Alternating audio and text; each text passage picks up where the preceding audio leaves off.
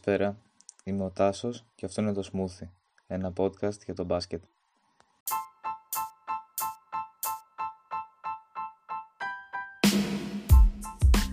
Στο σημερινό επεισόδιο θα αναφερθούμε σε ένα από τα θέματα των τελευταίων ημερών, όπως αυτά που προέκυψαν, που είναι η μεταγραφή του Λευτέρη Ματζούκα στον Παναθηναϊκό. Για τους περισσότερους αυτό είναι ένα όνομα το οποίο δεν γνώριζαν, το οποίο τους πέρασε σχετικά αδιάφορο, το οποίο μπορεί να είναι άλλο ένα παιδί 17 χρονών που έρχεται στην ομάδα με όλο το μέλλον μπροστά του αλλά ο κόσμος απαιτεί αποδείξεις στο γήπεδο για να χαρεί. Όμως στη συνέχεια θα εξηγήσουμε γιατί αυτή η περίπτωση ίσως αξίζει μια ε, ιδιαίτερη μνήα. Τις, υπόλοι, τις άλλες μέρες ε, συνέβησαν και άλλα περιστατικά όσο αφορά το μπάσκετ, την Ευρωλίγκα, τις ελληνικές ομάδες και πολλά άλλα τα οποία ε, θα αναλύσουμε εκτενέστερα, εκτενώς βασικά, σε ένα επόμενο επεισόδιο στο οποίο θα έχω και παρέα. Εκεί θα κάνουμε μια ανασκόπηση της χρονιάς και θα πούμε ότι είναι να πούμε για την φετινή Ευρωλίγκα. Οπότε προς το παρόν, φάκελος Λευτέρης Ματζούκας.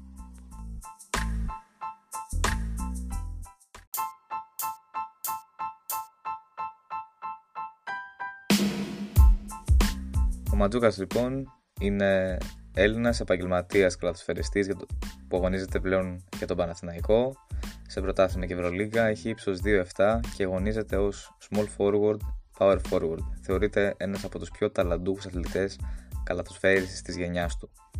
Αυτό είναι αυτό που αναφέρει η Wikipedia αν κάποιος γκουγκλάρει το όνομα του Λευτέρη Ματζού.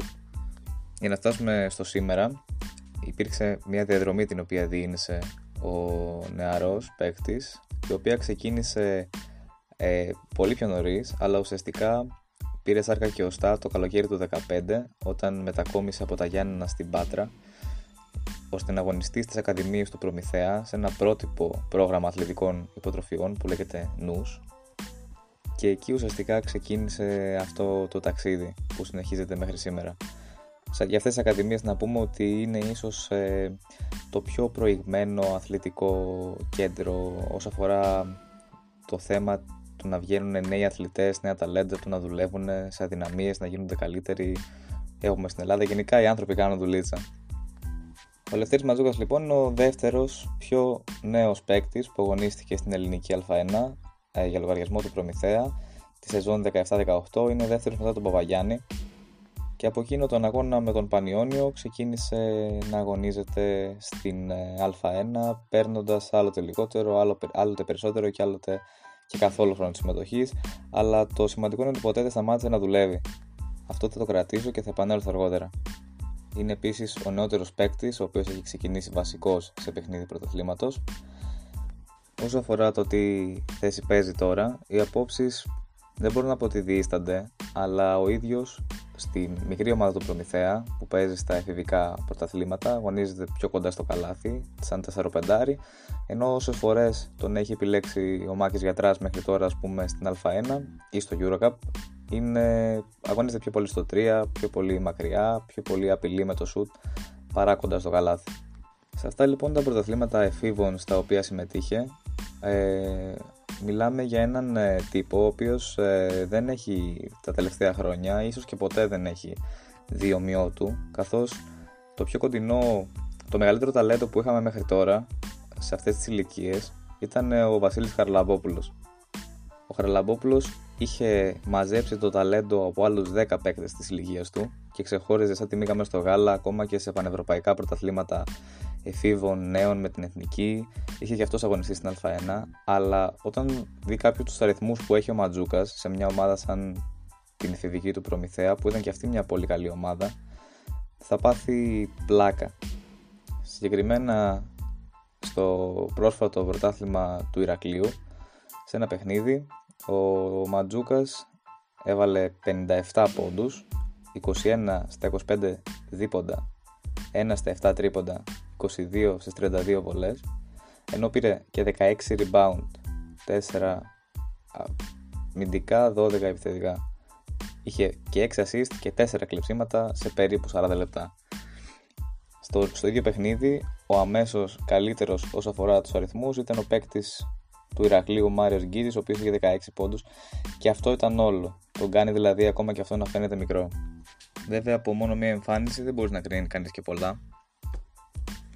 Γι' αυτό και στον επόμενο αγώνα ο Λευτέρης Μαντζούκας με αντίπαλο τον Ολυμπιακό χάρισε την νίκη στην ομάδα του έχοντας 37 πόντους, 22 rebound και 7 assist. Καταλαβαίνω βέβαια ότι και οι αριθμοί σε εφηβικά πρωταθλήματα δεν λένε για τίποτα γιατί πολλές φορές έχουμε δει αθλητές όπως και ο προαναφερόμενος Χαρλαπόπουλος να λάμπουν σε αυτές τις κατηγορίες αλλά αργότερα κάπου να χάνονται στο δρόμο.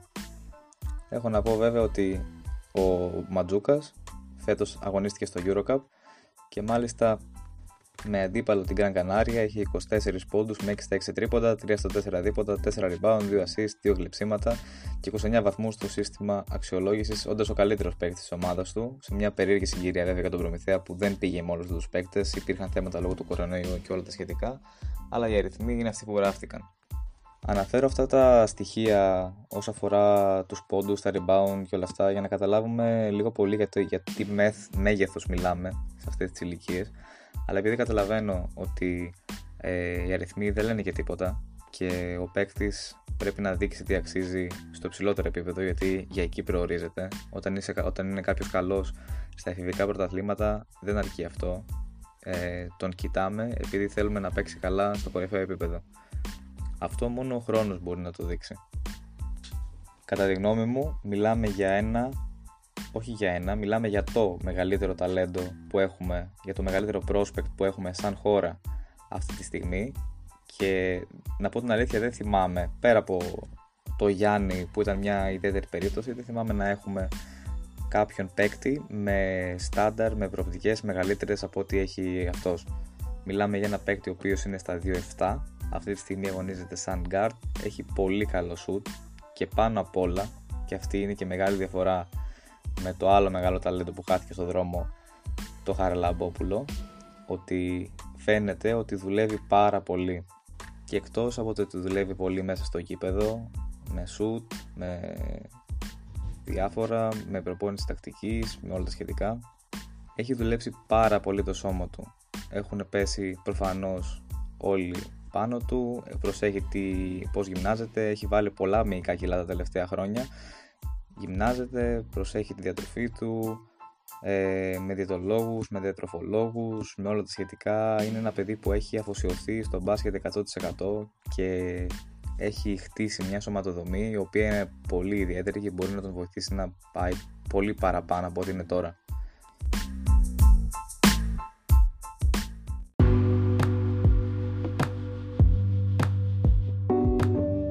Ένα άλλο από τα θέματα που ακούστηκαν τις τελευταίες μέρες είναι, φυσικά ακούστηκε ε, μάλλον επειδή πουλάει, αλλά η αλήθεια είναι ότι είχε γραφτεί πολλάκις ε, το καλοκαίρι για το ότι ο Ματζούκας τελικά επέλεξε να αγωνιστεί στον Παναθηναϊκό και όχι στον Ολυμπιακό όπως αρχικά είχε ακουστεί. Δεν ξέρω τι ισχύει, δεν ξέρω εν τέλει αν όντως δεν είχε γίνει επίσημη κρούση από τον Ολυμπιακό και κάπου χάλασε ή αν το ενδιαφέρον ήταν ε, μόνο φιλολογικό ή υπήρχε κάποιο προφορικό ενδιαφέρον ή οτιδήποτε. Ωστόσο που θεωρώ ότι τη συγκεκριμένη στιγμή η επιλογή που έκανε είναι η καλύτερη για πάρα πολλούς λόγους. Καταρχάς, αν το θέμα κάπου χάλασε, θεωρώ ότι έγινε στο γεγονός ότι ο Ολυμπιακός πλέον δεν αγωνίζεται στην Α1. Οπότε, για ένα παίκτη σαν το Ματζούκα, ο οποίος παίζει σε ένα περιβάλλον που, στο οποίο μεγάλωσε, που είναι πολύ οικογενειακό, που τον προσέχουν όλοι, τον φροντίζουν, τον έχουν σαν το αγαπημένο τους παιδί που είναι στην Πάτρα και παίζει, βρίσκει χρόνο συμμετοχής στην Α1, δεν υπάρχει κάποιος ιδιαίτερος λόγος να πάει στον Ολυμπιακό, το οποίο το ρόστερ στην Ευρώπη είναι κακά τα ψέματα πολύ πιο γεμάτο, πολύ, αρκετά ανώτερο όσο αφορά τα χρήματα, όσο αφορά τους παίκτες από αυτό του Παναθηναϊκού. Οπότε δεν υπήρχε ε, λόγος. Θα πήγαινε μόνο για να κάνει προπονήσεις ας πούμε με μια μεγάλη ομάδα που και από αυτό θα μπορούσε να αποκομίσει κέρδος. Αλλά στην ουσία αργά ή γρήγορα θα τον έστελνε να παίξει στην Α2 οπότε θα μπορούσε κανείς να πει ότι κάνει ένα βήμα πίσω όσο αφορά την καριέρα του. Από την άλλη, ο Παναθηναϊκός βρίσκεται σε μια καμπή της ιστορίας του πολύ κρίσιμη. Η ομάδα έχει πολύ μειωμένο budget. Όσο αφορά τη θέση 3, αυτός που σηκώνει σχεδόν όλο το βάρος είναι ο Παπαπέτρου, ο οποίος έχει φυσικά μεγάλο χρόνο συμμετοχής, αλλά από εκεί και πέρα οι υπόλοιποι δεν, δεν υπάρχει κάποιος που να αγωνίζεται καθαρά στο 3. Και τις περισσότερες φορές αυτός που παίζει είναι ο Σαντρός, είναι ο Φώστερ για παράδειγμα, ή ακόμα και ο White σε πιο ψηλά σχήματα. Και έτσι γίνεται φανερό ότι με αυτή την κίνηση ο Ματζούκας μπορεί να βρει χρόνο συμμετοχής, κάποιο χρόνο συμμετοχής και σε κάποια παιχνίδια, ακόμα και στην Ευρωλίγκα. Επίσης, ο Παναθηναϊκός αγωνίζεται και στην Α1, οπότε και εκεί θα μπορεί να πάρει παραπάνω χρόνο συμμετοχής. Όσον αφορά τα χαρακτηριστικά του, μιλάμε για ένα πολύ ψηλό παιδί, πολύ γυμνασμένος, πολύ γρήγορος, αρκετά αθλητικός. Δεν έχει την αθλητικότητα, ας πούμε, ενός Αμερικάνου παίκτη, για παράδειγμα, αλλά είναι παραπάνω αθλητικός από το μεσόρο. Γι' αυτό, γι αυτό το αναφέρω το αρκετά αθλητικός. Ενώ επίσης έχει και αρκετά καλό σουτ, το οποίο βέβαια επιδέχεται και άλλης προπόνησης και δουλειάς. Έτσι εύλογα μπορεί να καταλήξει κάποιος ότι η πραγματική θέση του Ματζούκα είναι το 3, ειδικά αυτή τη στιγμή της καριέρας του. Δεν ξέρω αν αργότερα κάποια στιγμή, βάζοντας ακόμη περισσότερη δουλειά, δύναμη, εμπειρία, μυϊκά κιλά, περισσότερες κινήσεις, ε, καταλήξει να παίζει και στο 4. Αλλά αυτή τη στιγμή, σε αυτό το επίπεδο, με τη σωματοδομή που έχει, παρότι είναι καλός και με πλάτη στο καλάθι και κοντά και μακριά, θεωρώ ότι η θέση του είναι το 3. Ε, και δεν, δεν νομίζω ότι μπορεί, κυρίως αμυντικά, να αντέξει σε κορμιά αυτής της διοργάνωσης μιλώντας πάντα για την Ευρωλίγκα που προφανώς είναι πιο ανεπτυγμένη, πιο δεμένη, πιο δυνατή από ότι είναι εκείνος. Το συμβόλαιο του Ματζούκα στον Παναθηναϊκό είναι πενταετές. Είναι ένα μεγάλο συμβόλαιο όπως γίνεται τις περισσότερες φορές σε τέτοιους αθλητές που, ε, που είναι μεγάλα prospect, γιατί ακριβώς τους παίρνει σαν μια επένδυση για το μέλλον. Ωστόσο, θεωρώ ότι στην περίπτωσή του μιλάμε και επένδυση και στο κοντινό παρόν. Γενικά δεν θέλω να το γλωσσοφάω το παιδί γιατί συνήθως όποιον παίκτη συμπαθώ ή κόβει το χιαστό ή γίνεται χοντρός ή ξεχνάει το μπάσκετ που ήξερε. Αλλά θα το ρισκάρω και θα πω ότι δεν θεωρώ ότι αν συνεχίσει με, την ίδια, με τον ίδιο ρυθμό να βελτιώνεται και να γίνεται καλύτερος και να έχει την ίδια αγάπη για αυτό που κάνει, ότι θα ολοκληρώσει αυτό το συμβόλαιο στον Παναθηναϊκό και θεωρώ ότι κάποια στιγμή στα επόμενα χρόνια θα υπάρξει κάποια κρούση από το NBA.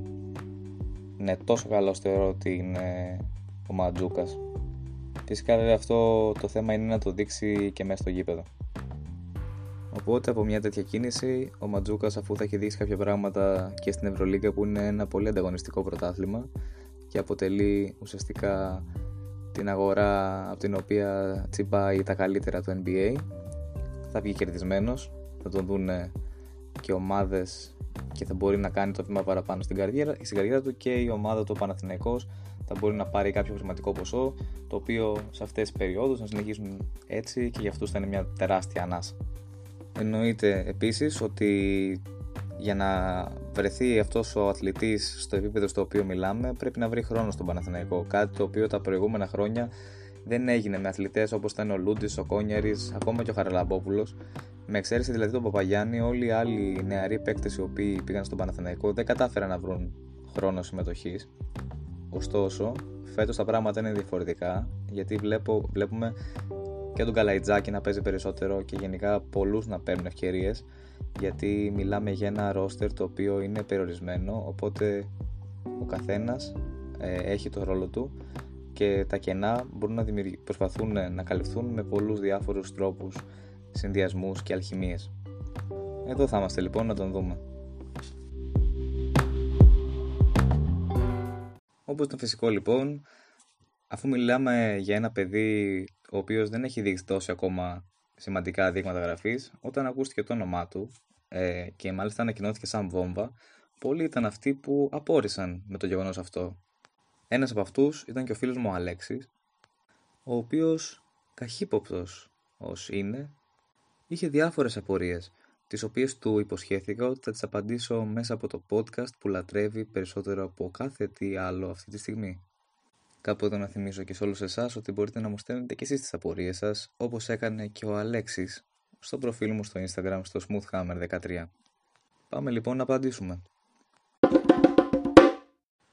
Εσύ που την ξέρεις την πουτάνα της Πυργιάρα και τα βλέπεις τα ελληνικά τα μπουρδέλα, είναι καλός ή τυχαίνει να τον μπουστάρω κι εγώ; Αλέξη μου την άποψή μου, εγώ την έχω πει, δεν είναι απλά καλός, εγώ θεωρώ ότι είναι ό,τι καλύτερο έχεις δει. Κάτσε, κάτσε, γιατί λες μεγάλες κουβέντες. Δηλαδή φέτος θα παίξει ή τον έχουμε για του χρόνου και του παραχρόνου και σε τέσσερα χρόνια; Όπως είπα και πριν, όταν παίρνεις ένα παίκτη σε αυτήν την ηλικία, τον παίρνεις επειδή βλέπεις την προοπτική που έχει. Γι' αυτό τους κάνουν και μεγάλα συμβόλαια σε διάρκεια. Ωστόσο, θεωρώ ότι μπορεί να παίξει και φέτος ε, σε ένα συγκεκριμένο ρόλο και αν όχι τα επόμενα χρόνια θα δούμε να παίζει περισσότερο. Αλλά θεωρώ ότι, όπως είπα και πριν, το κέρδος θα ήταν ε, να πάει σε μια ομάδα NBA από την οποία ο Παναθηναϊκός από αυτή την κίνηση θα μπορέσει να πάρει και κάποια λεφτά. Καταρχάς δεν ξέρω πώς πάει αυτό με τις ρήτρες, άμα ισχύει, αν μπορείς να βάλεις μεγάλη ρήτρα στον παίχτη για το NBA. Αλλά εγώ σε ρωτάω, του βάζεις το πιτσιρίκι μέσα και βάζεις σε μέρα που είμαι τρελός λόκο να τον παίξει άμυνα, θα με βάλει πόντο πιστεύεις; Λόκο, όχι μαλακίες. Κοίτα, να πω την αλήθεια, τώρα θεωρώ ότι αυτά τα παιδιά δεν είναι συνηθισμένα, σκληραγωγημένα, δεν έχουν μάθει το μπάσκετ στις αλάνες όπως το έχει μάθει ο Αλέξης και πολλοί άλλοι εδώ πέρα. Αλλά θεωρώ ότι ένας παίκτης ο οποίος έχει υπάρξει συμπαίκτης με τον Αγραβάνη έχει, έχει, έχει την προεργασία. Μπορεί να αντέξει, Αλέξη, μπορεί να αντέξει. Πιστεύεις θα μπορούσε να επεξέλθει ένα πρωτάθλημα, ξέρω στον Αετό, θα ήταν ο καλύτερος παίκτης ή όχι; Τώρα εντάξει για τον Αετό, φίλε Αλέξη, δεν ξέρω, γιατί έχεις καταφέρει να, παίξεις, να παίζεις σε Αετό που δεν έχει δύο κεφάλια. Οπότε δεν ξέρω τι γίνεται τώρα σε αυτή την ομάδα. Από ό,τι έχω καταλάβει, είστε πάρα πολύ καλοί παίκτες. Οπότε δεν είμαι και σίγουρος. Αλλά πιστεύω ότι θα μπορούσε να προσπαθήσει αρκετά. Πιστεύεις είσαι καλύτερος spot-up shooter από τον Νέντοβιτ. Όχ, καλά, πώ βρέθηκε εδώ αυτή η ερώτηση. Αυτή δεν έχει σχέση με το podcast. Εντάξει, αυτό έγινε λάθος, αλλά δεν μπόρεσα να το κόψω στο μοντάζ. Εντάξει, ο Αλέξης τώρα δεν, ε, την έκανε αυτή την ερώτηση ενώ ήξερε την απάντηση. Τώρα δεν υπάρχει λόγος να με, να με συγκρίνει με ένα τέτοιο σωτέρ σαν τον Έντοβιτς, γιατί και αυτός ξέρει ότι προφανώς θα καλύτερα.